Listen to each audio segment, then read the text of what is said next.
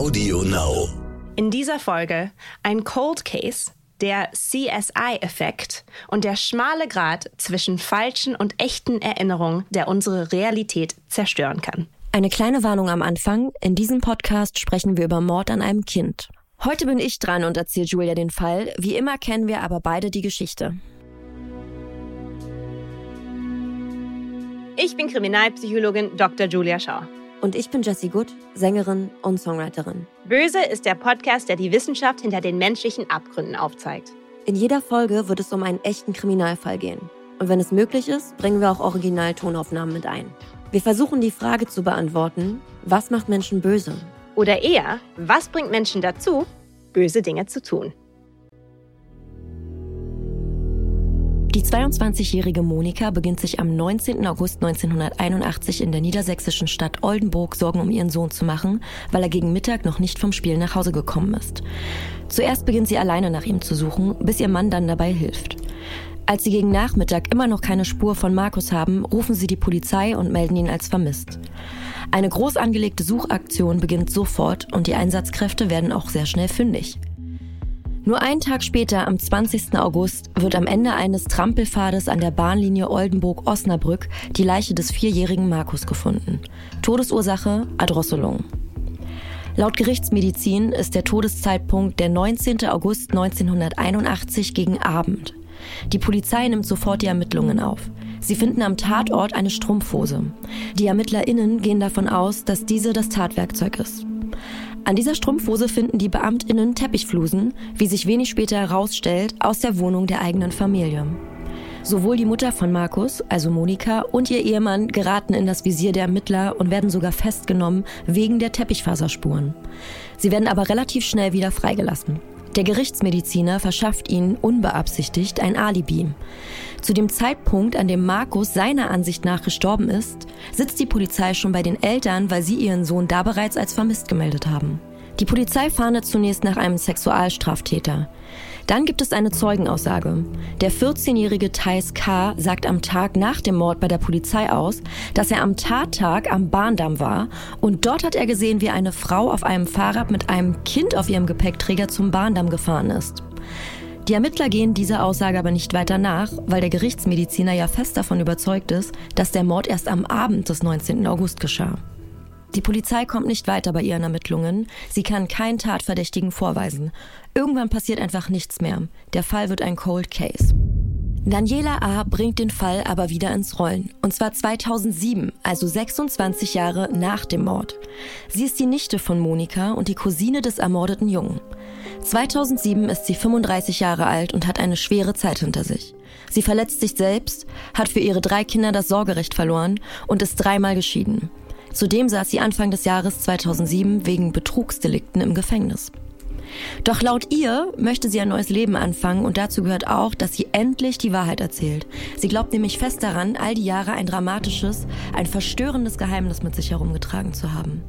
Was sie dann 2007 der Polizei erzählt, ist unglaublich. Die zum Tatzeitpunkt neunjährige Daniela habe gesehen, wie der kleine Markus von seiner Mutter Monika erdrosselt wurde. Er war nur noch am Zappeln, sagt sie über die Beobachtung. Jetzt nochmal im Detail, was sie gesagt hat. Daniela sagt aus, sie habe beobachtet, wie sich Markus und seine Mutter gestritten haben. Am 19. August 1981 sei sie nach der Schule zum Spielen bei ihrem Cousin Markus vorbeigekommen. Kurze Zeit später habe Monika sie weggeschickt. Monika soll sich dann gegen 2 Uhr nachmittags mit Markus auf dem Fahrrad durch den Oldenburger Randbezirk Krähenbrück auf den Weg zu einem entlegenen Waldstück an einem Bahndamm gemacht haben. Daniela soll wohl nicht genau gewusst haben, wo sie die nächsten Stunden hin soll und radelt den beiden nichtsahnd hinterher. Davon sollen Monika und Markus nichts gemerkt haben. Dann habe sie die Tat beobachtet. Monika soll Markus gepackt, ihm eine Strumpfhose um den Hals gelegt und ihn erdrosselt haben. Daniela sei vor Schreck erstarrt. Angeblich habe Monika ihre Nichte nach der Tat entdeckt. Sag bloß niemals jemandem etwas davon, sonst ergeht es dir wie dem Markus. Das wird dir sowieso keiner glauben, soll sie ihr gedroht haben. Sie hielt sich an das Verbot und lebte seitdem in großer Angst vor Monika. Immer wieder soll Monika Daniela zur Seite gezogen und bedroht haben. Die Familien lebten damals in unmittelbarer Nachbarschaft zueinander und Daniela konnte ihr nicht aus dem Weg gehen. Die Geschwister von Markus, Thomas und Jessica sagten auch aus, dass sie immer wieder beobachtet haben, wie ihre Mutter böse und leise auf das Mädchen einredete. Daniela veränderte sich wohl auch seit diesem Tag. Sie wollte nicht mehr draußen spielen, wirkte sehr in sich gekehrt und still. Monika wird direkt nach dieser Aussage im Juli 2007 in ihrer Wohnung im schwäbischen Trossingen verhaftet. Sie ist zu dem Zeitpunkt 48 Jahre alt. Von ihrem damaligen Ehemann Dieter ist sie seit langer Zeit geschieden und lebt alleine. Die Ermittlungen werden wieder aufgenommen. Es werden im Laufe des Prozesses insgesamt 30 Zeugen und Zeuginnen verhört, darunter viele Nachbarinnen und Ermittlerinnen von damals. Alle haben dasselbe Bild von der Angeklagten. Sie trauen ihr die Tat zu. Jessica und Thomas sagen, dass sie eine grausame Kindheit hatten. Sie sollen von ihrer Mutter Monika geschlagen, um Geld betrogen und sogar zum Drogenverkauf animiert worden sein. Aber der Vorsitzende Richter Harald L. bringt die Aussage von Daniela ganz schön ins Wanken. Da ist zum Beispiel der Punkt, dass Daniela behauptet, sie habe ihr Fahrrad an der Haltestelle am Wüschemeer abgestellt, bevor sie die Tat beobachtet habe. Auf Nachfrage des Richters bei der Oldenburger Busgesellschaft VWG kam heraus, dass diese Haltestelle erst 1984 entstand, als auch das Einkaufszentrum Krähenzentrum errichtet wurde. Und auch von dem Einkaufszentrum sprach Daniela in ihrer Aussage. Sie sei nämlich durch das Einkaufszentrum zum Bahndamm gefahren an dem Tattag. Doch 1981 waren da, wo heute das Einkaufszentrum steht, nur Wiesen und Felder. Ebenfalls nicht geklärt werden konnte, ob der Leichenfundort auch der Tatort war. Markus Leiche wurde an einer anderen Stelle gefunden als dort, wo Daniela den Mord beobachtet haben will. Der Gutachter Max Steller an der Berliner Charité wirft in diesem Fall im Zusammenhang seines Gutachtens über Danielas Aussage zum ersten Mal das Phänomen der Scheinerinnerung in den Gerichtssaal. Kann ihre Aussage überhaupt stimmen? Ja, ich finde diesen Fall ich meine, furchtbar natürlich, aber auch faszinierend. Also ich beschäftige mich ja sehr mit sogenannten False Memories, also falsche Erinnerungen, als Forscherin und als Gutachterin. Also diese Idee der Scheinerinnerung, wie hier ja genannt wird, ist mir sehr nah am Herzen und da würde ich super gerne drüber sprechen. Ich freue mich auch schon sehr lange auf diese Folge, weil ich ja weiß, dass das quasi dein Spezialgebiet auch irgendwie ist. Aber erstmal würde ich gerne von dir wissen, was ist denn eine falsche Erinnerung? Das sind Erinnerungen, die nicht stimmen. Also Situationen, in denen wir meinen, wir hätten etwas erlebt, was wir aber nicht wirklich erlebt haben oder vielleicht sogar in Wahrheit niemals stattgefunden hat. Also falsche Erinnerungen haben wir alle und sie sind halt Erinnerungen von Sachen, die so nie passiert sind. Ähm, und also in meiner Welt, Kriminalpsychologie, also was Anwälte angeht, PolizistInnen und RichterInnen, die wissen natürlich schon lange, dass ZeugInnen und Opferaussagen fehlerhaft sein können. Aber auch diese Menschen, und ich würde sagen viele, unterschätzen oft das Ausmaß von dieser Fehlerhaftigkeit. Also GedächtnisforscherInnen wie ich gehen von der Grundnahme aus, dass falsche Erinnerungen eher die Regel sind als die Ausnahme. Also wir machen halt wahnsinnig viele Fehler in unserem Gedächtnis, in unseren Erinnerungen.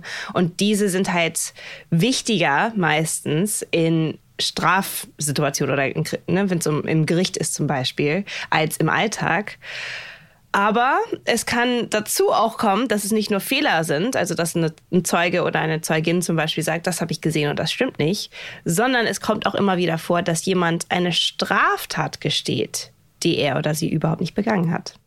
Das finde ich ja spannend. Ich, ich sage, weil du gerade meintest, das ist eher die Regel als die Ausnahme. Das heißt, wahrscheinlich sind viele Menschen davon betroffen, dass sie falsche Erinnerungen haben. Ich denke mir immer, ich habe ein Gedächtnis wie ein Elefant. So, ich weiß immer bis ins Detail. Das merke ich immer in Beziehungen, was, wie, wo, wann passiert ist und wer was wie gesagt hat und so. Aber vielleicht ist es ja jetzt, äh, vielleicht bin ich jetzt heute ein bisschen aus dem Konzept gebracht. Hoffentlich. Aber äh, erklär mir das doch mal genauer. Also du hast doch da 100 Pro entweder selber sogar eine Studie zu verfasst oder hast Studien zu dem Thema. Habe ich, ja. Ähm, und das mit, dem, äh, mit der Erinnerung mit, wie ein Elefant, ähm, das ist... Äh, ja, das glauben viele. Und natürlich kann es sein, dass du überdurchschnittliches, ein überdurchschnittliches Gedächtnis hast. Äh, aber auch Menschen, die die besten autobiografischen, also Sachen, eine Erinnerung von unserem Leben, anstatt andere Erinnerungen wie Fakten, also autobiografische Erinnerungen, da in dem Bereich arbeite ich. Und ähm, da gibt es die besten autobiografischen Gedächtnisse der Welt, wurden auch schon mal getestet und auch diese haben falsche Gedächtnisse und können falsche Gedächtnisse eingepflanzt bekommen. Also auch wenn du ein ganz tolles Gedächtnis hast, ist das kein Fehler. Du hast gerade schon eingeworfen, äh, falsche Erinnerungen eingepflanzt bekommen. Kommen wir, wird ja gleich noch spannender. Aber kommen wir erstmal, damit wir hier nicht durcheinander kommen, kommen wir erstmal zu den Studien. Aber in den Studien pflanze ich sie ein. Also das passt jetzt schon. Äh, und in meiner Lieblingsstudie mm. von 2015 habe ich nämlich Folgendes gemacht. Also ich habe Probanden, also Universitätsstudenten, gebeten, mir die Kontaktinformationen ihrer Eltern zu geben. Und den Eltern habe ich einen Fragebogen geschickt, in dem sie mir Auskunft darüber gaben, welche starken emotionale Ereignisse im Leben ihrer Söhne und Töchter zwischen dem 11. und 13. Lebensjahr stattfanden. Eigentlich noch länger, also, also ich habe gefragt eigentlich alles, was in der Jugend und Kindheit passiert ist. Und ähm, aber ich wollte vor allem wissen, was zwischen dem 11. und 13. Lebensjahr passierte, weil das waren die Jahre, wo ich ein, eine Erinnerung einpflanzen wollte. Und ProbandInnen wurden dann ins Labor eingeladen, also die, wo die Fragebogen kam zurück und dann habe ich ProbandInnen ausgefiltert und nur die, die nicht die Sachen erlebt hatten, also die noch nie ähm, in Kontakt mit Polizei waren zum Beispiel, wurden ein, reingefiltert, also wurden dann eingeladen. Und ähm, die mussten mindestens etwas Emotionales erlebt haben. Weil da wollte ich drüber fragen, als etwas Echtes. Also sie kamen dann ins Labor und ähm, sie wurden dann eingeladen zu drei Gesprächen, jeweils für eine Stunde, für eine Studie über, in Anführungszeichen, emotionale Ereignisse aus ihrer Kindheit. Stimmt ja auch. aber, ja. aber ich habe halt nicht alles aber, gesagt, was dann dazu passte. Das ist eine Teilwahrheit erzählt, sagen wir es mal genau, so. Genau, genau. Wahrscheinlich gut gemischt. Äh, ich nehme Sachen, die wirklich passiert sind und mische es mit Sachen, die nicht passiert sind. Oder lasse Details aus. Oder wie soll ich mir das vorstellen? Oh, es ist ähm, noch extremer. Ähm, also oh auf jeden Fall ging es bei den drei Treffen darum, dass die Probandinnen überzeugt werden, sie hätten eins der ähm, ja, eins der Erinnerungen erlebt, die nie passiert sind, die ich ausgewählt hatte. Also ich habe sechs ausgewählt.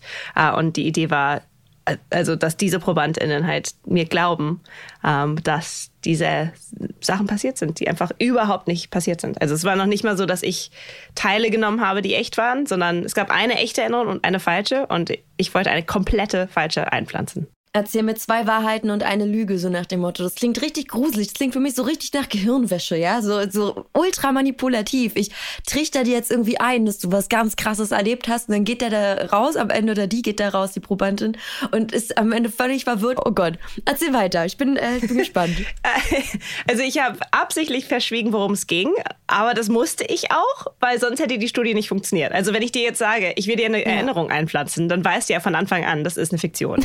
Äh, also, das Was? Also ich würde das so nicht sehen. Doch, natürlich. also es gibt ein paar Studien, die ganz kleine falsche Änderungen dann doch irgendwie einpflanzen können, aber das sind ganz, ganz, ganz Mini-Dinger. Also so Wort Wörter, die man nicht gesehen hat in der Liste und sowas. Ähm, aber bei autobiografischen Sachen, da muss man schon glauben, dass ich da dir versuche, dass du dich an irgendwas erinnerst, das wirklich passiert ist und nicht, dass du eine Geschichte erfindest. Ähm, aber natürlich gab es da auch ein Ethik-Committee. Also da habe ich auch äh, über ein Jahr lang haben sie da rumdiskutiert, ob ich die Studie machen kann, wie ich sie machen kann. Das musste alles aufgenommen werden. Da gab es ein großes Debrief. Also am Ende natürlich muss man die Probanden okay. aufklären. Also man kann das auch nicht so einfach machen, wenn man denkt, ich habe da mal Bock drauf, sondern das wird schon vorher alles geprüft, ob du das mit Menschen machen darfst, damit die keine bleibenden Schäden am Ende haben. Richtig. Okay, da bin ich ein bisschen beruhigt. Und da gibt es so ein, eine, eine Risikomessung. Ne? Also das so ist, ist, was man daraus gewinnen könnte, besser als das Risiko für ProbandInnen, weil natürlich gab es Risiken. Also bei fast allen Studien gibt es ja ein paar Risiken. Ähm, aber ähm, also es wurde entschieden, dass, die, dass der Wert von dem, was ich finden könnte, wichtiger ist als die Risiken. Ähm, und natürlich haben die ProbandInnen auch zugestimmt. Okay, erzählst du mir dann gleich hoffentlich auch, was das für Erinnerungen waren, die du versucht hast einzupflanzen? Ja, also, was, also an was sollten die sich jetzt erinnern, was eigentlich nicht passiert ist? Ja, also ProbandInnen wurden nach einem Zufallsverfahren eingeteilt in eins von sechs Ereignissen, die pure Fiktion waren. Also es gab drei, ich habe sie emotionale Zielereignisse genannt. Eigentlich waren das alles emotionale autobiografische Erinnerungen. Aber die emotionalen war einmal, dass sie sich stark verletzt hatten. Also, dass sie ne, irgendwie umgefallen sind, haben irgendwas verletzt zum Beispiel. Zum Beispiel Schlüsselbein gebrochen. Genau, aber das mussten sie sich selber mhm. ausdenken. Also, es war auch ganz klar der, war ein Grund, warum es funktioniert hat, ist, dass ich habe halt den Rahmen gegeben, was da passiert ist. Und dann mussten sie es aber ausmalen, weil ich weiß nicht, wie also was in ein Leben passt. Und der Mensch selber aber weiß, ach ja, dann wäre ich vielleicht da und da gewesen mit dieser Person. Und dann wäre ich, also weißt du, das kann, die eigenen Details, wenn man sie reinflechtet, kann man sich ja da eine, eine Version zusammenbasteln, die Sinn macht. Und das ist, das kann ich nicht so gut. Also das, deswegen habe ich immer ganz, ganz groß. Also du hast dich verletzt. Ich habe dann immer gesagt, in welcher Heimatstadt sie, also in welcher Stadt sie waren. Habe dann einfach die Heimatstadt genommen. Das wusste ich ja von den Eltern. Und den Namen von dem besten Freund oder der besten Freundin. Also die habe ich reingeflochten. Und alles andere okay. mussten sie selber sich ausdenken. Aber das gab so ein bisschen bisschen Farbe schon, weißt du? Wenn man so sagt, okay, du warst in Köln und du warst mit deiner Freundin bladibla ähm, und du hast dich verletzt. Was ist passiert? Also so ungefähr. Ach, stimmt. Stimmt, da wurde ich doch vom Auto angefahren. stimmt, da habe ich mir doch, da, da war doch mein Schienbein dann irgendwie ge gebrochen und ich lag sechs Wochen im Krankenhaus, dass ich das nicht mehr weiß. Ja, Mensch. das ist zu schnell. das würde ich dir nicht glauben ähm, oder dann hätte ich gedacht, dass die Eltern mir nicht alles gesagt haben. Ich weiß ja auch, was du vorhast. ähm, aber äh, ja, also das war, aber nach drei Sitzungen wäre das vielleicht schon so gewesen, dass du mir das dann so erzählt hättest. Aber so, so spontan, das war auch, das durfte nicht sein. Also äh, wenn man sich spontan sowas erzählt hat, dann okay. habe ich entweder gewechselt, welches ich ausgesucht habe. Ähm, aber das ist auch nur einmal passiert, dass ich dann wechseln musste. Ähm, und äh, ja, aber Zweitens, ähm, sie wurden von einem Hund attackiert. Das war auch eine Option. Und drittens, sie hatten eine große Summe Geld verloren. Also so die Idee, dass ihre Eltern ihnen oder wer auch immer ihnen irgendwie Geld gegeben hat und mit 13 Jahren so, ein, so einen Umschlag mit Geld zu verlieren, ist schon emotional. Genau, willst du jetzt Gummibärchen holen und dann hast du aber gleich das ganze Portemonnaie genau, verloren. Genau, richtig. So. Und dann gab es Ärger mit den Eltern. Also das waren die emotionalen und das waren die Kontroll- mhm. Erinnerung, weil eigentlich wollte ich einpflanzen, ähm, dass Menschen Straftaten begangen haben, die nie passiert sind. Weil ich ja Kriminalpsychologin bin. Okay. Ähm, und man könnte sagen, die anderen drei, da, das könnte auch zu Zeugenerinnerungen passen, obwohl sie auch da aktiv waren, also beim Geldverlieren. Aber so beim Hund attackiert, das ist ja passiv. Also das ist einem passiert und ähm, oder sich stark verletzen, das ist einem passiert, das ist eher wie, eher wie ein Opfer. Und das genau. hatte man schon in vorherigen Studien eingepflanzt auf unterschiedliche Art und Weise. Deswegen wollte ich wissen, aber können wir also zusammenbringen die Forschung aus dem Bereich der ähm, falschen Erinnerung und der falschen Geständnissen? Also kann ich wirklich Menschen dazu bringen, sie glauben, sie wären StraftäterInnen. Und deswegen waren die anderen drei Erinnerungen, entweder sie hatten etwas gestohlen und es gab Polizeikontakt, also Polizei war irgendwie involviert, oder sie hatten jemanden geschlagen und die Polizei war involviert. Oder dritte, oder könnte man sagen sechste Erinnerung, ähm, sie hatten jemanden mit einer Waffe attackiert. Also eine Waffe ist aber alles. Also alles irgendwie schon kriminelle absolut, Dinge. Absolut, ähm, Und wie gesagt, also bei allen drei Straftaten wurden, wurde dem ProbandInnen gesagt, dass die Polizei gerufen wurde. Also von wem auch immer. Das müssen sie sich auch ausdenken.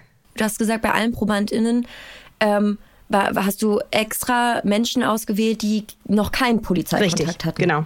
Jedenfalls nach deinem Wissen so, weil sie es selber so gesagt haben und weil die Eltern das Umfeld dir das so bestätigt hatten. Das heißt, du hast, hast ihn jetzt versucht, eine Erinnerung einzupflanzen.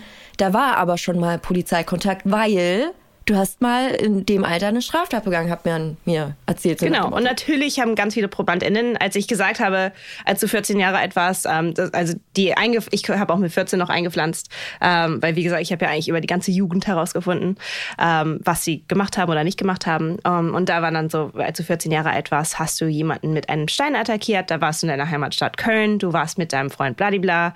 Und es war Herbst. Es ist immer Herbst. ähm, immer in falscher Erinnerung.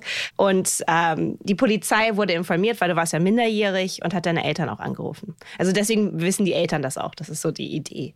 Kurze Zwischenfrage, wenn du immer so den Namen droppst von dem besten Freund oder der besten Freundin, das ist ja jetzt auch nicht, äh, also wenn, wenn du das mit mir versucht hättest zu machen, glaube ich, ich hätte als allererstes diese Freundin oder diesen Freund angerufen und gesagt, sag mal, Weißt, kannst du dich da noch dran erinnern? Meine Eltern haben behauptet, dass sowieso, du warst angeblich dabei. Also ich hätte versucht, dass der mir auf die Sprünge hilft. War, waren denn diese Menschen auch mit involviert? Weil manche haben ja noch Kontakt zu ihren Freundschaften von früher, manche eben nicht. Ja. Äh, das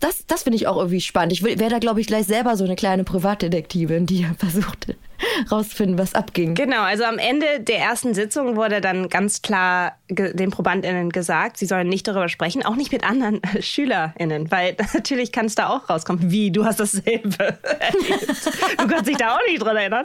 Also wir hatten eher Angst, dass sie auf dem Campus darüber sprechen, ja, okay. weil der Campus nicht so groß war. Ähm, und da, sie mussten ein NDA, ein Non-Disclosure Agreement, okay. unterschreiben. Der war natürlich eher fake. Also natürlich hätten sie darüber sprechen können. Das war jetzt kein juristischer, juristisches Dokument, aber auch da war es halt Manipulation. Sie mussten glauben, dass sie nicht darüber sprechen müssen. Ähm, und äh, sie durften auch nicht mit den Eltern darüber sprechen. Also es wurde halt gesagt, in den nächsten zwei Wochen, also es waren halt drei Sitzungen, jeweils eine Woche dazwischen. Und also in diesen zwei Wochen sprich bitte nicht darüber, weil sonst ist halt die Integrität der Studie bedroht. Mhm. Aber natürlich danach kannst du mit Menschen darüber sprechen. Also hier geht es wirklich darum, dass du dich daran, daran erinnerst, weißt du? Ähm, also das habe ich halt den ProbandInnen klargemacht. Ich habe auch eine E-Mail bekommen von einer Mutter von einer Probandin, ähm, die gesagt hat, meine Tochter hat mich gerade gefragt und ich habe ihr nichts gesagt. Das war auch so lustig. So einmal hat Danke, wohl. Mutti. Und am Ende im, im Debrief habe ich dann auch Menschen gefragt, ob sie mit Menschen gesprochen haben, also dass ich das nochmal einmal kontrolliere und keiner hatte es getan. Okay. Natürlich können mich ProbandInnen auch anlügen, aber hier gibt es keine, also warum ist halt immer die Frage. Mhm. Ähm, und die haben halt sich, sie waren halt, sie sind Volunteers, sie sind, sie wollen Teil von der Studie sein, dann macht man halt zwei Wochen mit. Also ich glaube schon, dass die das ähm, gefolgt haben. ich bin so gespannt, wie das Ganze noch ausgeht. Dieser Aha-Moment, wenn die zwei Wochen Studie vorbei sind und dir gesagt wird, diese Erinnerung habe ich dir übrigens eingepflanzt. Das muss ja so ein What? Ja. Also ich glaube, das muss ganz komisch sein für für einen Menschen, wenn, wenn, wenn so eine Info kommt, weil man so überzeugt davon ist. Ja, genau. Und auch davor schon. Also, sobald ich ja sage, weil es fängt an damit, dass ProbandInnen mir von einer echten Geschichte erzählen. Also, ich habe ja auch über echte Erinnerungen, Kindheitserinnerungen gefragt. Und damit fing ich immer an. Also ich habe immer gesagt, es gibt zwei Kindheitserinnerungen, über die ich mit dir sprechen möchte. Die erste ist, und dann habe ich in demselben Format, wie ich dann über die falsche gesprochen habe, habe ich dann die echte äh, also ne, vorgestellt. Also ich habe dann gesagt, als du zwölf Jahre alt warst, warst du in, in den Alpen und da warst du mit deinen Eltern unterwegs und bla bla bla ist passiert. Ähm, also auch im selben Format, weißt du? Also mit in der Stadt von, das ist passiert.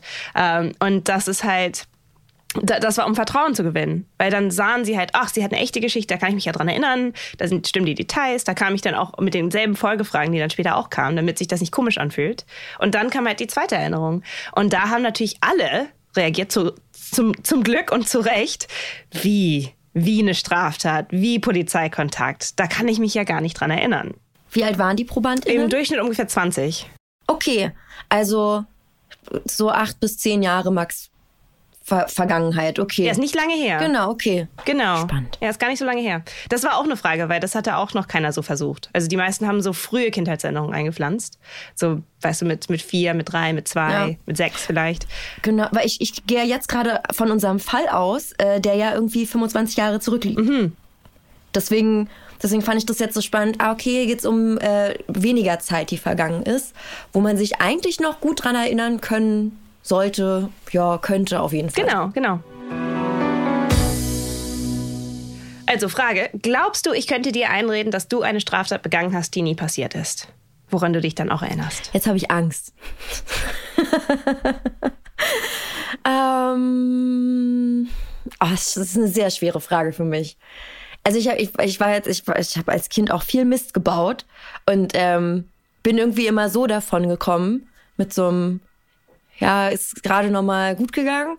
Von daher könnte ich mir gut vorstellen, dass bei all dem Blödsinn, den ich veranstaltet habe, es bei mir relativ einfach wäre, sogar was dazwischen zu setzen, was angeblich nicht ganz so glimpflich ausgegangen ist.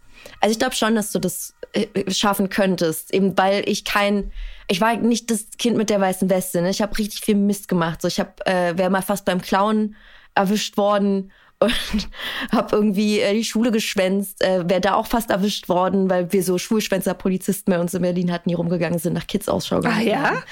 Äh, ich habe im Keller mit meiner Freundin gekokelt. Ja, der Keller ist nicht abgebrannt, keine Sorge, Leute. Aber ich habe Mist gemacht. So die Nachbarn aus dem ersten kamen dann runter. Da fiel dann noch Weihnachten aus und so. Also ich habe schon viel Blödsinn auch gemacht. Mhm. Und natürlich, ähm, wenn du mir dann sagst, ja, und das und das ist da und da und so passiert, dann könnte es sein, dass ich sage, echt, das habe ich schon wieder voll verdrängt. Huch.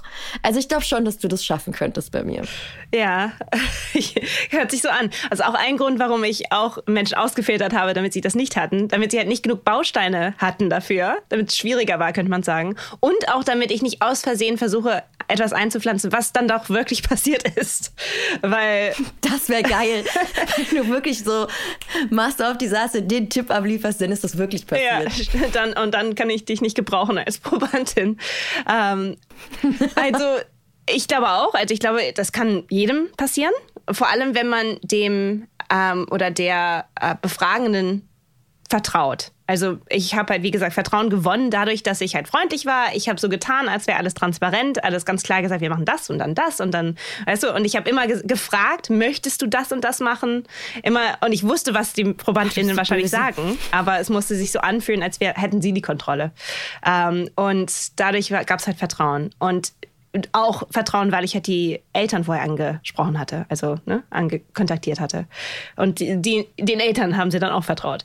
Also in so einer Situation, glaube ich, ist es ziemlich einfach, Menschen Sachen einzureden. Ähm, und äh, ja, 70 Prozent meiner ProbandInnen waren nach drei Sitzungen überzeugt, sie hätten eine der drei Straftaten begangen.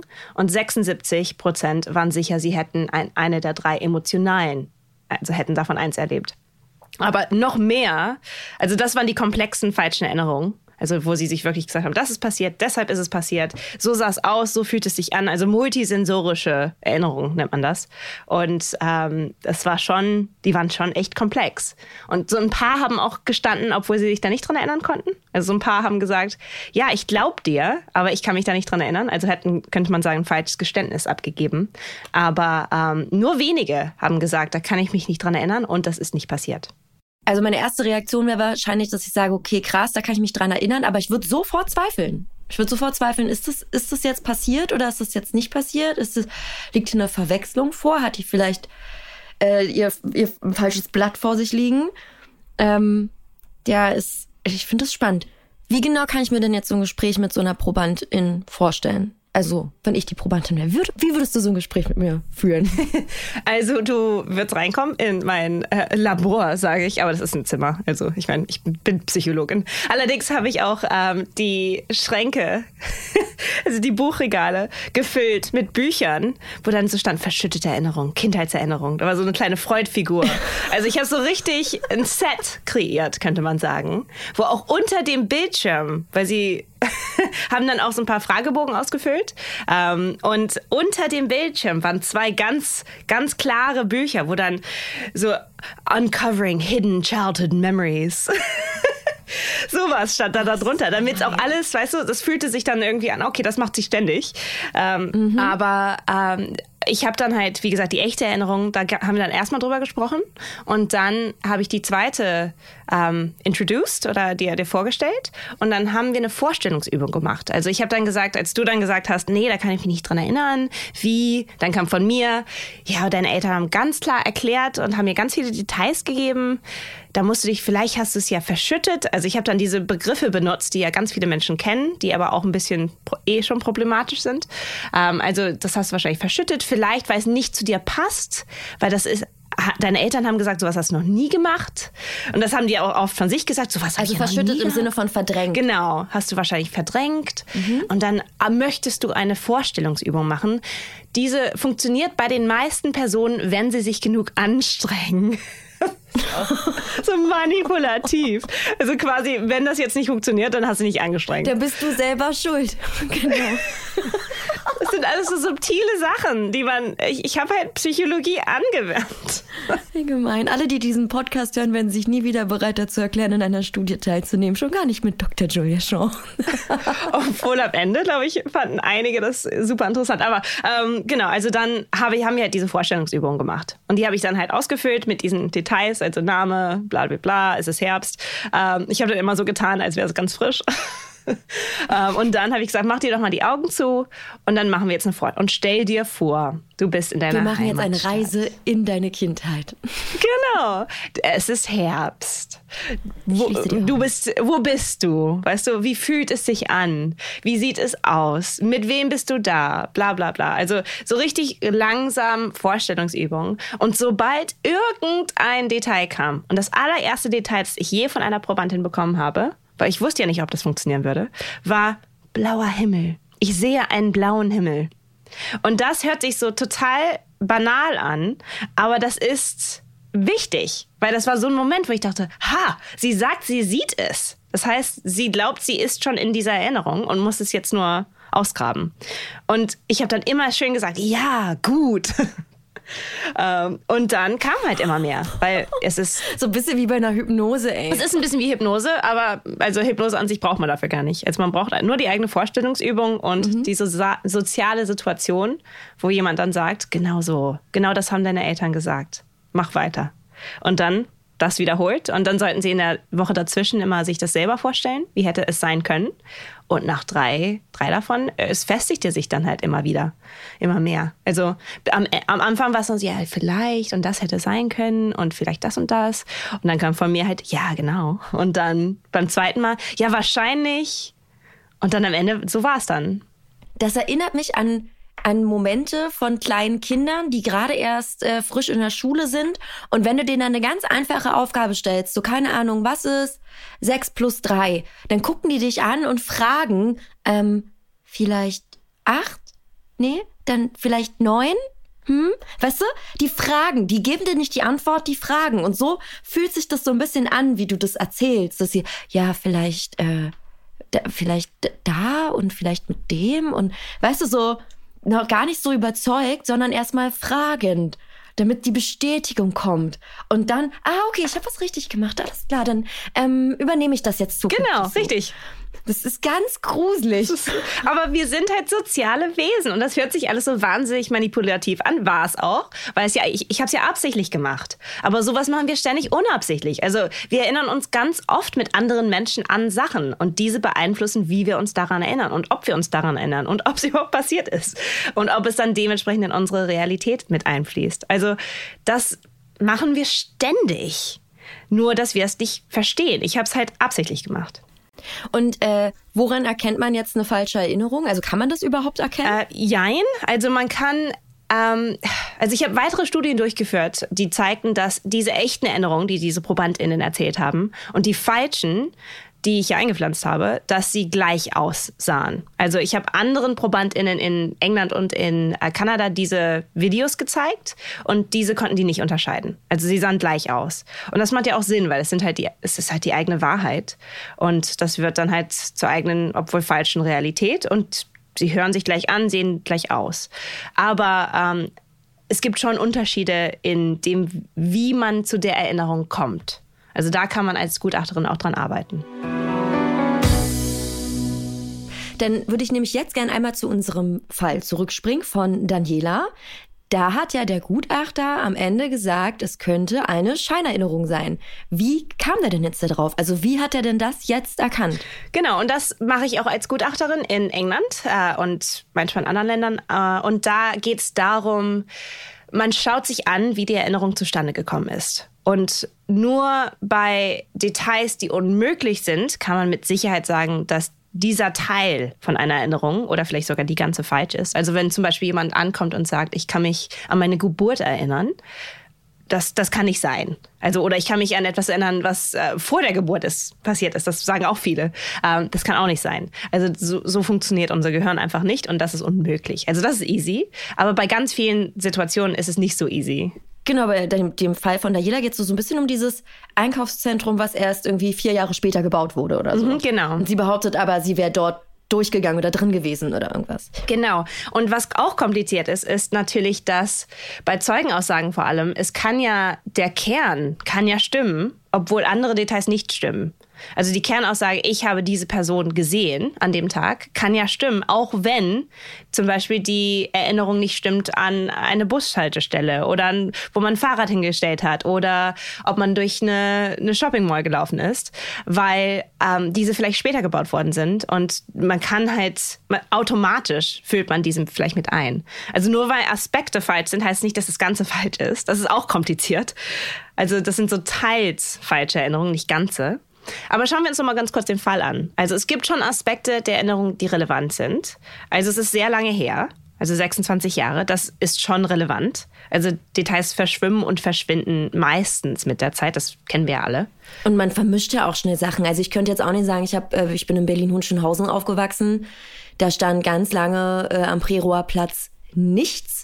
Und ich war da und habe gespielt und dann stand da irgendwann dieses riesengroße Einkaufscenter, das Lindencenter. Und ich könnte nicht sagen, ab wann das da stand. Und mir könnte das genau so passieren, dass ich genau dieses Detail vermische. Weil als kleines Kind habe ich da gespielt und dann irgendwann stand das Ding plötzlich da und ich war immer noch klein. Also, weißt du, das, das ist, da gehe ich voll mit. Das muss jetzt nicht heißen, dass alles nicht, also dass alles gelogen ist, wäre falsch, weil es ist ja in dem Sinne nicht gelogen, es ist eine falsche Erinnerung. Würde ich jetzt auch noch nicht sagen, nur weil das Center da noch nicht stand. Vielleicht ist das ja alles Quatsch. Aber weiter. Genau. Ähm, sie war neun Jahre alt. Also das ist alt genug, um eine feste Erinnerung zu haben von einer solchen Tat. Also das ist nicht automatisch ein Problem. Also ich glaube, viele denken, ach, Kindheit ist sofort ein Problem. Ähm, nee, also da vor zwei Jahren, drei Jahren, ja, ist es eher ein Problem. Äh, manche sagen vor fünf. Ähm, da, da können wir auch über Kindheitsamnesie und sowas sprechen. Also so die frühen Jahre, da können wir uns meistens gar nicht erinnern als Erwachsenen. Äh, aber neun, das ist alt genug. Also da würde ich auch sagen, einfach, hm, das ist nicht ein Problem. Schwierig ist, dass sie nie einem anderen erzählt hat oder aufgeschrieben hat, was sie gesehen hat angeblich.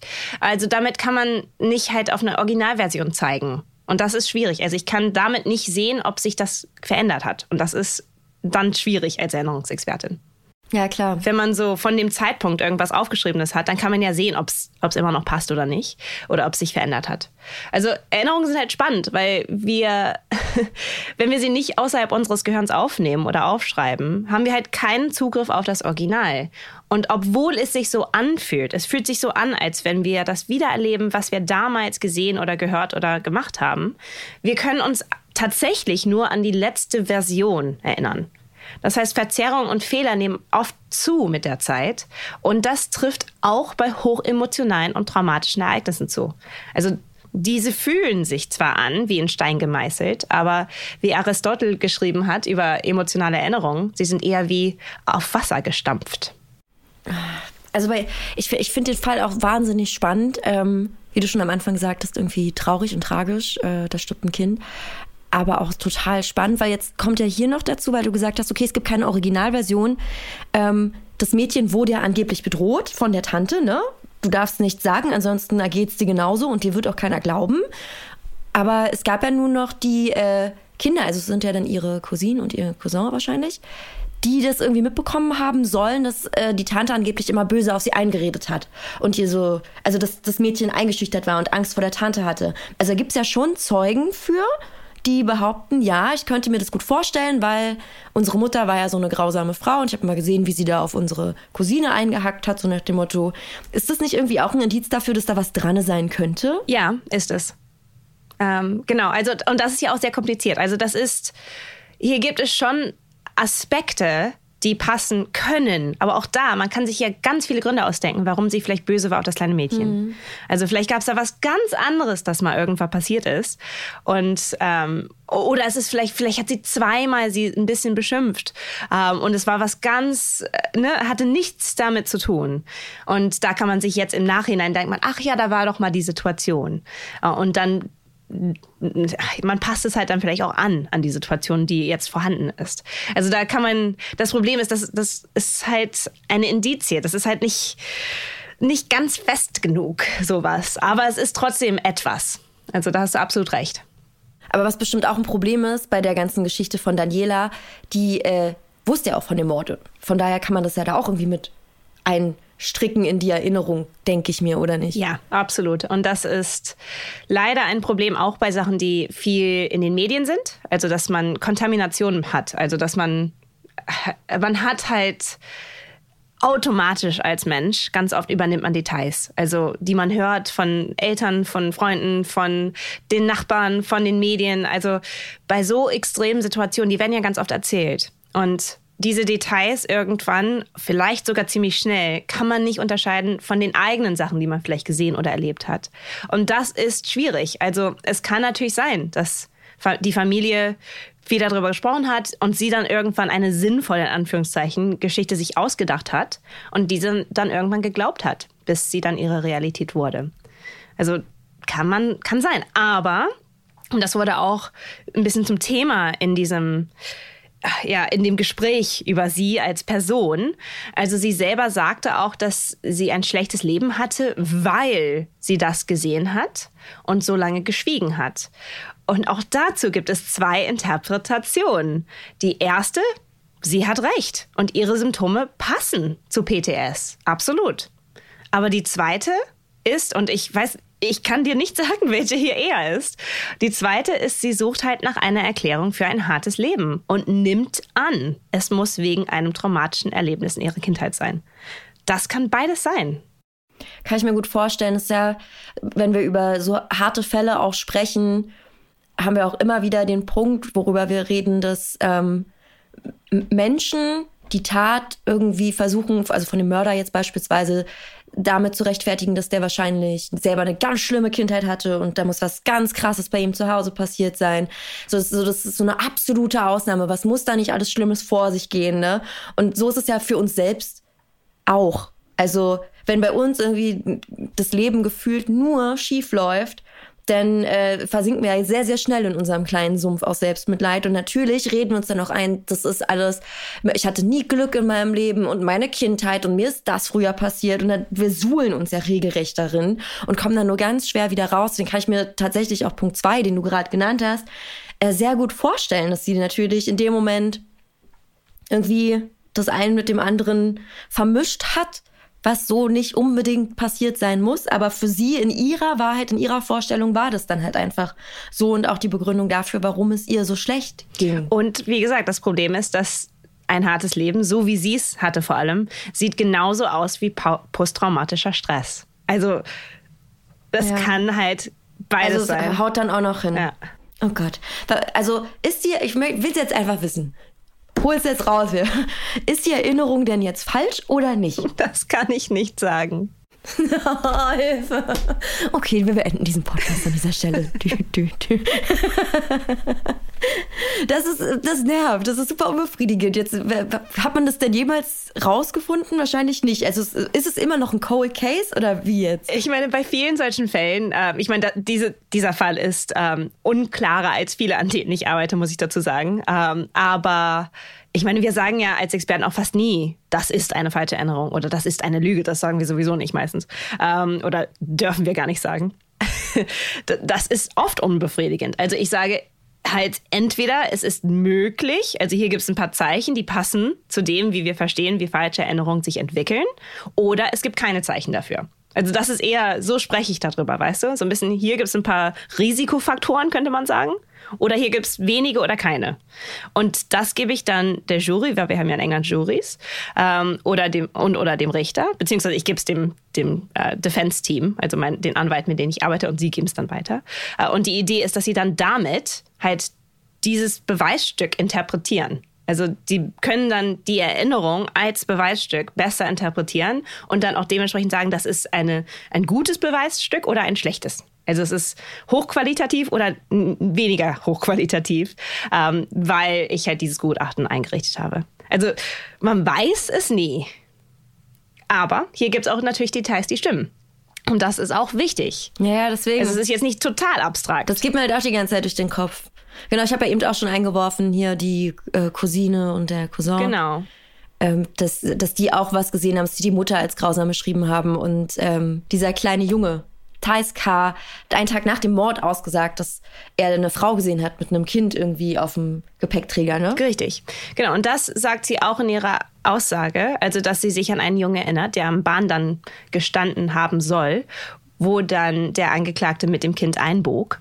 Ähm, und genau, das hat er ja gesagt. Ach, da gibt es sogar Überschneidungen. Oder war das ein Detail, was Daniela wissen konnte? Ha, das ist genau die Frage. Also, das wissen wir auch nicht. Also, es kann natürlich sehr gut sein, dass sie das wusste und dass sie es dann mit eingeflochten hat in diese Geschichte. Aber es kann auch sein, dass es stimmte. Also, das weiß ich nicht. Das weiß eher äh, die Polizei, ob sie es vielleicht auch selber ihr gesagt haben ähm, oder ähm, vielleicht die Eltern. Also wenn das jeder wusste damals, dann ist das nicht ein wertvolles Detail. Wenn es keiner wusste, dann ist es ja, ein wertvolles genau. Detail. So, so hätte ich das jetzt auch gesehen. Also wenn sie das nicht wusste und von, also nehmen wir an, zwei, beide werden getrennt voneinander befragt und keiner weiß was über den anderen und beide sagen, ich habe da eine Frau gesehen mit einem Kind auf dem Gepäckträger und sie sagt, ich habe da einen Jungen gesehen, der da stand und das Ganze auch gesehen hat, dann würde das für mich total Sinn machen, aber auch hier wissen wir wieder nicht, hatte sie die Info eh schon vorab und konnte es deswegen mit einbauen oder eben nicht. Genau, und er, der, also der Junge, hat sie nicht gesehen. Also der Richter hat dann auch im Prozess gesagt, dass der Junge, äh, also er hätte sie aber sehen müssen, hat er gesagt. Also das gab es dann auch ein Problem mit. Also, wie gesagt. Aber kann ja auch sein, dass der Junge sich daran nicht erinnert, weil er nur Augen für die Frau mit dem Fahrrad hatte. Absolut. Geht ja dann, also es geht immer in beide Richtungen. Es ist es ist wirklich sehr unbefriedigend heute. Aber du, du siehst, wie das wahrscheinlich in vielen Fällen Probleme ergibt, sowas. Also Erinnerungen sind ja. halt unzuverlässig. Absolut. Und ähm, dementsprechend, äh, man arbeitet immer mit so Bruchteilen. Also ich äh, sag, spreche auch manchmal über einen Fingerabdruck. Also man, klar, manchmal findet man einen ganzen Fingerabdruck oder eine komplette Erinnerung, die auch stimmt. Aber ganz oft hat man so ein Fragment nur. Hat man so ein Drittel oder eine Hälfte oder so ein, ein Bruchteil von einem Fingerabdruck. Und dann muss man sich den Rest zusammenbasteln. Und das ist sehr schwer. Im Vergleich zu manchen Fällen, an denen ich arbeite, ist dieser auch, wie gesagt, schon außergewöhnlich. Also, weil es super, äh, es gibt einfach ganz viele kleine Sachen, die hier anders sind. Ähm, es sind auch nicht so viele Risikofaktoren hier. Also auch der Gutachter Max Steller, der damals an dem Fall gearbeitet hat, hat auch gesagt, dass er sich nicht festlegen konnte, ob sie glaubwürdig ist oder nicht, beziehungsweise ob das eine Scheinerinnerung ist oder nicht. Also er und ich sind hier beide so ein bisschen, ja, vielleicht. Ich kann dir ganz viele Optionen sagen. Belassen wir es bei vielleicht. Besonders außergewöhnlich an dem Fall finde ich ja auch, äh, was in den Ermittlungen rauskommt, nachdem Daniela A. ihre Aussage gemacht hat. Es wurden nämlich mehrere Ermittlungsfehler gemacht. Höhepunkt der Pan-Serie ist äh, die Tatwaffe. Also die ist nämlich weg, diese Strumpfhose. Die verschwand einfach aus der Asservatenkammer während eines Umzuges der Polizei. Finde ich auch schon spannend. Also ich frage mich immer, wie, wie, wie Leute Waffen mit ins Gericht schmuggeln können. Jetzt verschwinden ja auch Sachen aus der Asservatenkammer. Wer weiß, wie oft sowas passiert. Wahrscheinlich ne? immer wieder mal, ne? Wir sehen es ja, wie du gesagt hast. Kommt auch drauf an, was da so liegt. Ich kann mir gut vorstellen, wenn da Geld und Drogen liegen, dann verschwinden die auch häufiger. Das kennen wir ja aus dem Fernsehen. Es ist ein harter Job. Hier hat da muss man schon auf viel aufpassen. Vielleicht hat man nicht so viel Speicherraum. Ja, nicht, und ab und zu muss man sich auch mal belohnen. Muss man ausmisten. Nein, wir wollen hier nicht die Polizei schlecht hinstellen, um Gottes Willen. Aber was natürlich schlimm daran ist, ja, dass irgendein wichtiger Gegenstand aus der Asservatenkammer verschwindet, ist, äh, dass man inzwischen an der Strumpfhose DNA-Spuren hätte sichern können, weil wir ja jetzt medizinisch, technisch und so, wir sind ja viel, viel weiter als noch vor 25 Jahren. Und dementsprechend hätte man jetzt vielleicht den Fall wirklich nochmal aufrollen und klären können, wenn diese Strumpfhose noch da wäre. Ähm, die Polizei hat auch nicht von allen Kleidungsstücken des Jungen Proben genommen. Also die Spuren hätte man ja inzwischen einfach auch nochmal auswerten können. Ja, ich meine, dazu müssen wir ein bisschen Kontext geben, äh, vor allem für die Kids, ähm, also für die jüngeren Zuhörer. Also die DNA-Analyse wurde ja erst später zu Ermittlungszwecken genutzt. Also in Deutschland wurde DNA erstmals, ähm, soweit ich weiß zumindest, 1988 als Beweis in einem Strafprozess vor Gericht anerkannt. Also das ist, das war nach dem Fall erst möglich. Ähm, und, und 1988, das war auch noch nicht so gut, wie es jetzt ist. Also da konnte man noch nicht so viel machen, wie man es jetzt machen kann. Ähm, aber trockene DNA-Spuren wie Blut, Sperma oder Speichel können natürlich jahrzehntelang halten. Allerdings hätte es auch gar nichts bringen können. Also zum Beispiel, vielleicht hat der Täter oder die Täterin einfach Handschuhe getragen. Also auch da wissen wir es einfach nicht, weil es einfach fehlt. Genau, aber wenn ich jetzt davon ausgehe, es war wirklich die Mutter, so wie Daniela es erzählt hat, also die Monika, dann könnte ich mir auch gut vorstellen, dass die vielleicht nicht so geplanten Mord durchführt mit Handschuhen und Pipapo. Und wir sind ja auch schon so, dass wir DNA-Spuren auch wirklich äh, viel Glauben schenken. Ja. Und ich würde auch dazu sagen, wir schenken DNA und anderen forensischen Aussagen oft zu viel Bedeutung. Also ich glaube, wir vertrauen ihnen zu viel.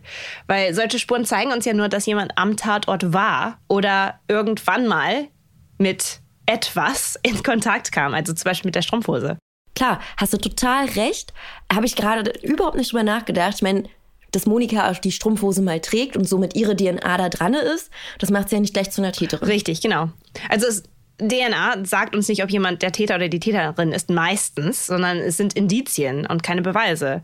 Also sie, sie sind auch nicht immer glaubwürdiger als Erinnerung. Und das ist auch was, weil ich glaube, Menschen glauben, ach ja, wir wissen alle, Erinnerungen sind fehlerhaft nicht unbedingt wie fehlerhaft sie sind, aber wir wissen, dass sie sind. Und bei DNA, so ein Fingerabdruck, da war ich ja gerade schon dran, ähm, da, da denkt man auch, also das ist halt der Fingerabdruck. Also das passt dann halt perfekt. Aber auch da, wir haben ja nicht immer einen ganzen Fingerabdruck und die sind nicht, nicht immer so wasserfest, wie wir, wie wir denken. Ähm, und nur weil sie wissenschaftlicher wirken, also weil da jemand kommt mit ganz komplizierter Sprache und irgendwas erzählt von irgendeinem Haarspur oder irgendeinem Fingerabdruck, heißt es das nicht, dass es besser ist. Und Forscherinnen hatten auch lange Angst, dass die ganzen Crime-Dramen, wie zum Beispiel CSI, das weiter verstärken. Also Forscherinnen haben jahrelang von einem CSI-Effekt in den USA gesprochen, weil eine Studie, die allerdings leider nie repliziert worden konnte, äh, gezeigt hat, dass Jurymitglieder solche Beweise erwarteten weil sie halt immer wieder gesehen haben, ach, jetzt gibt's DNA, dann ist es ja geklärt. Und ansonsten wurde der Fall als schwach gesehen. Also wenn es keine forensischen Sachen gab, dann war es halt ein schwacher Fall. Und dann gab es eher kein, kein Conviction. Also haben sie gesagt, nee, der ist unschuldig. Ähm, also es kann sein, dass es einen solchen Effekt gibt. Also wir dürfen auf jeden Fall nicht in die Gedankenfalle tappen, dass forensische Beweise immer vorhanden sein müssen, weil bei vielen Fällen ist das einfach unrealistisch. Und forensische Beweise können auch falsch sein. Absolut, da stimme ich dir jetzt zu, aber ich bin genau so wie die Menschen, über die du sprichst. Ich würde mir auch denken, da gibt's doch ganz klare Spuren am Tatort und DNA. Das ist doch eigentlich, da ist doch alles klar. Ohne nochmal einen Schritt weiter zu denken und zu sagen, wie eben, Moment mal, die Monika kann die Strumpfhose, selbst wenn ihre Spuren dran sind, ja auch einfach mal angehabt haben. Das heißt nicht, dass sie die Mörderin ist. Aber so ja, sind wir Menschen äh, ja Es auch. gibt auch super interessante Studien zu den psychologischen Einflüssen von äh, Informationen von der Polizei. Also wenn man so einen Beweis oder eine Indizie ins Labor schickt mit Sachen, die sagen zum Beispiel, wir glauben, das ist der Täter, ist es viel, viel wahrscheinlicher, dass Menschen aus dem Labor zurückschreiben, dass es tatsächlich der Täter oder die Täterin ist. Und das, obwohl es ja eigentlich nicht einen Einfluss haben sollte.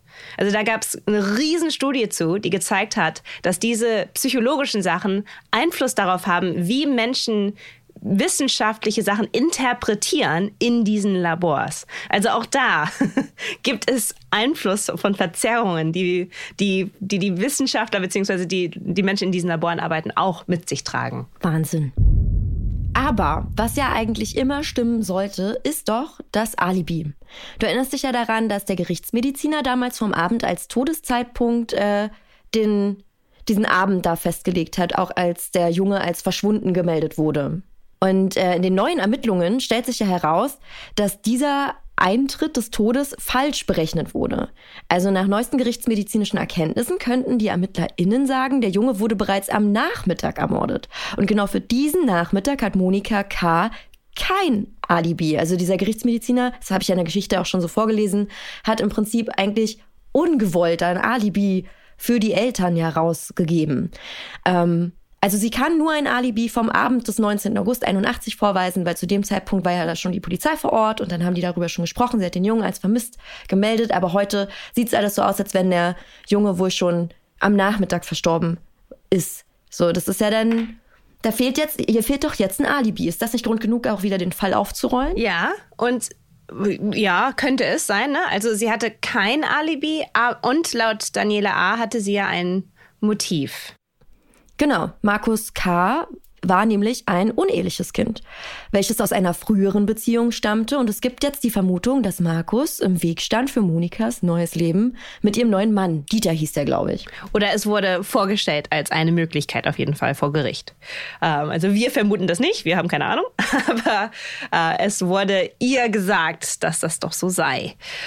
Und wir wissen von Forschung zum Thema Kindesmord, ähm, dass dies kein ungewöhnliches Motiv ist für Mütter, die ihre eigenen Töchter töten. Also in solchen Situationen, ja, dass ein Kind im Weg steht, ist passt. Also rein statistisch gesehen. Also es, es ist für mich trotzdem schwer ja. vorstellbar. Richtig. Aber es ist ja genau so. Also es, also es hieß auch, Markus K. soll außerdem ein eher schwieriges Kind gewesen sein. Also Monika K. soll ihn als sehr lästig empfunden haben und außerdem soll sie schon vorher versucht haben, ihren Sohn loszuwerden. Also Daniela A. sagte, dass sie beobachtet habe, wie Monika K. einige Wochen vor Markus K.s Tod ähm, Reinigungsmittel in die Milch des Jungen gemischt hat, um ihn zu vergiften. Also klar, wieder Aussage von Daniela A., deswegen wissen wir nicht, inwieweit stimmt das oder stimmt nicht. Ähm, Daniela A. hat aber auch gesagt, daraufhin hätte sie den Großteil der Milch dann weggeschüttet. Und am Abend kam Markus K. trotzdem ins Krankenhaus. Also wir wissen, wie, wie gesagt, nicht, ob die Story so stimmt, aber es gibt auch da wieder eine Aussage, die irgendwie darauf hindeutet, Monika hätte versucht, ihren Sohn eher loszuwerden. Also es gäbe ein Motiv. Ja, also Vielleicht gibt es dieses Motiv. Allerdings ist es immer noch, also was ja ich gerade gesagt habe, ach, es ist dieses Motiv, also ne, Kind steht im Weg der Beziehung. Ähm, es ist trotzdem wahnsinnig selten, natürlich, dass Mütter ihre eigenen Kinder töten. Vor allem nach dem ersten Lebensjahr. Also auch da wieder statistisch gesehen ist es einfach, boah, es wäre schon hart. Also das, äh, ja, kann natürlich passieren, aber dennoch meistens haben auch solche Mütter eine schwere psychologische Störung oder leben in sehr schlechten Verhältnissen. Und das sehen wir hier alles nicht. Also ich weiß nicht, ob ich, äh, ich weiß nicht, was ich denke. Hm. Ja, ich bin da auch sehr, sehr hin und her gerissen. Ich, mich würde es ja auch total interessieren, was haben Monika K. und Daniela, die haben ja dann als das Ganze wieder losging mit dem Fall, wieder miteinander zu tun gehabt? Inwieweit, was, sagt Monika K. wohl? zu Daniela unter vier Augen. Ich wäre gern Mäuschen. Mhm. Weißt du? Da würde man vielleicht dann aus Gesprächen unter vier Augen eher rausfiltern können. Ist es eine falsche Erinnerung oder erinnert sich die Daniela doch richtig? Oh, das weiß ich nicht. Ich glaube, ich glaube, das würde nicht unbedingt mehr Informationen uns geben, aber dennoch wäre es interessant zu sehen, wie sie miteinander umgehen. Na gut, wollen wir mal zum Urteil kommen? Gerichtsurteil, genau. Ähm, Monika K. wird wegen Mordes angeklagt. Allerdings will das Landgericht das Hauptverfahren wegen des versuchten Mordes mit Reinigungsmittel nicht eröffnen. Das Gericht sagt, es gibt keine hinreichenden Anhaltspunkte dafür, dass Reinigungsmittel in einer tödlichen Dosis verabreicht wurde. Am 8. Januar 2008 startet der Prozess gegen Monika K. wegen des Mordes. Die Staatsanwaltschaft geht davon aus, dass die Mutter Markus K. loswerden wollte, weil er ein uneheliches Kind war. Der Dreh- und Angelpunkt des Prozesses ist aber die Aussage von Daniela A. Und diese ist ja problematisch. Ganz genau, denn auch der Vorsitzende Richter Harald L. sagt, dass es Belege dafür gibt, dass mit Daniela A.'s Erinnerung irgendetwas nicht stimmt. Das ist auch der Grund für den Freispruch, der am 22. Februar 2008 verkündet wird. Also Monika K. wird nicht verurteilt. Der Richter Harald sagt darüber in seiner Urteilsbegründung, im Grunde können wir alle nicht mit diesem Verfahren zufrieden sein, denn wir sind der Wahrheit nicht näher gekommen. Es ist uns nicht gelungen, den Täter zu überführen. Akribisch und mit großer Geduld hat die Kammer versucht, den mysteriösen Tod des vierjährigen Markus K. nach mehr als 26 Jahren aufzuklären. Der bittere Beigeschmack bleibt. Keine Vermutungen führen zum Ergebnis einer Verurteilung, sondern nur klare Beweise und die gibt es hier halt einfach nicht. Ja, Daniela A. lebt dann seitdem äh, wieder in Angst. Äh, diesmal hat sie Angst vor der Rache von Monika K. Also es scheint sich irgendwie wirklich durch die Familie zu ziehen, dass äh, diese Daniela immer wieder Angst vor ihrer Tante hat. Genau. Und was auch immer wir denken über ihre Erinnerungen, also die psychologischen Konsequenzen kann es trotzdem geben. Also für ein echtes Erlebnis oder für eine falsche Erinnerung, die zur eigenen Realität wird. Also das wissen wir auch, dass falsche Erinnerungen können zu echtem Trauma führen. Und das, äh, ich glaube, das stört auch ganz viele Menschen, dass es so sein kann, aber so ist es halt. Weil klar, wenn man glaubt, man hat etwas Furchtbares erlebt, das reicht ja schon, um PTS-Symptome zu kreieren. Das ist ja, also sie, sie ist ja überzeugt davon. Deswegen, ich habe ja vorhin auch gesagt, es ist keine Lüge, auch wenn es vielleicht nicht die Realität, die Wahrheit ist. Es ist ihre Wahrheit in dem Moment. Und deswegen, klar, wenn, wenn du davon überzeugt bist, dann denkst und fühlst du so, als wäre das wirklich alles so passiert. Sei dahingestellt, ob so ist oder nicht.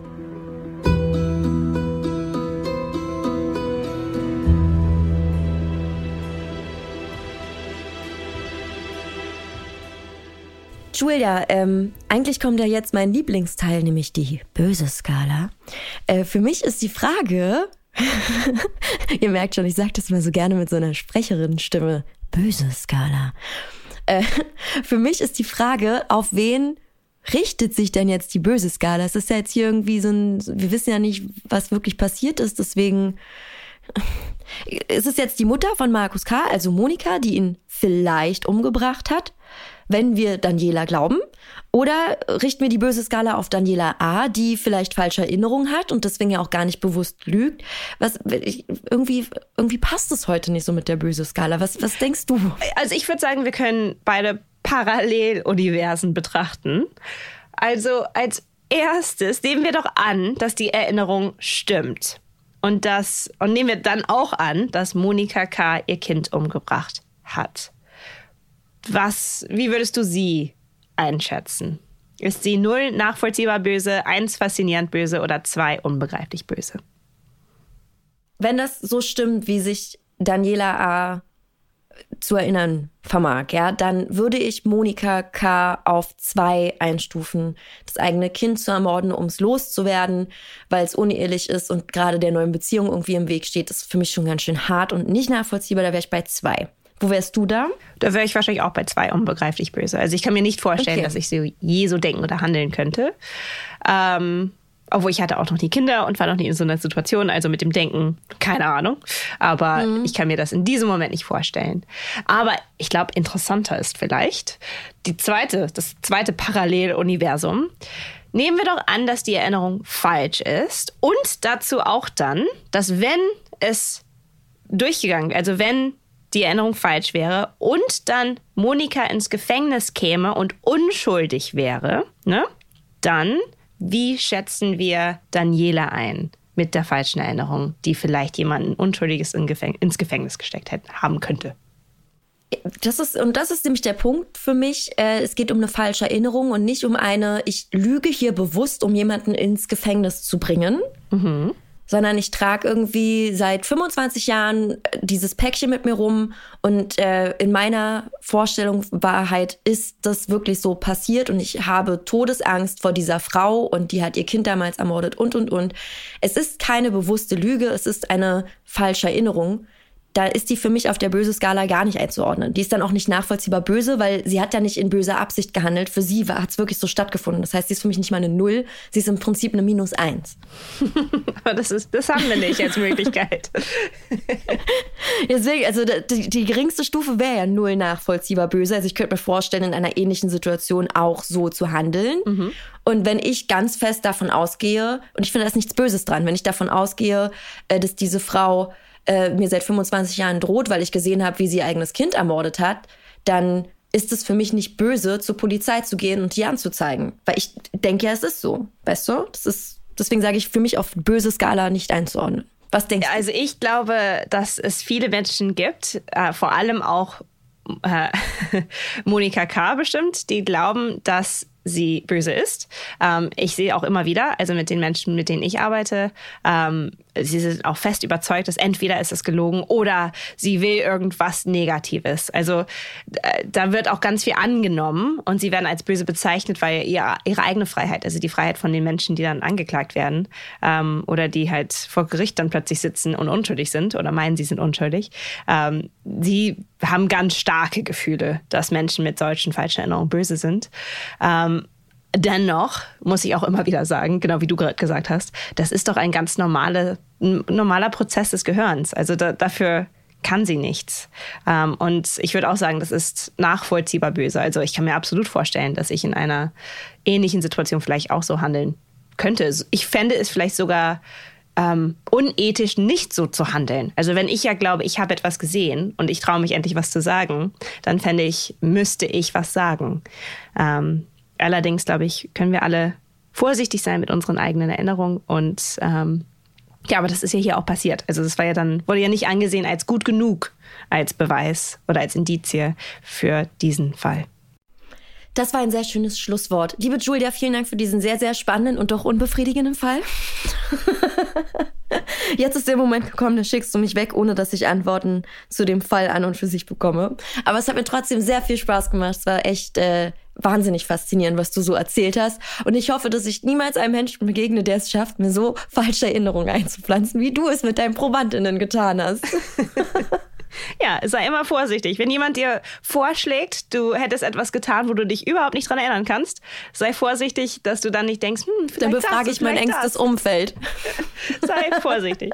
ähm, gut, und es war schön, diese zehn Folgen mit dir aufzunehmen und über diese Fälle zu sprechen und ähm, auch, auch Gruß an die Zuhörer. Schön, dass ihr dabei wart und ähm, ja, mal schauen, ob es weitergeht. Ich hoffe doch. Bis ganz bald, meine Liebe. Vielen Dank an das Produktionsteam von Böse. In der Redaktion Luisa Hanke, in der Produktion Wei Kwan und als strafrechtliche Beraterin Alexandra Braun. Die Quellen zu der Recherche und die Studien, über die wir gesprochen haben, findet ihr in den Show Notes.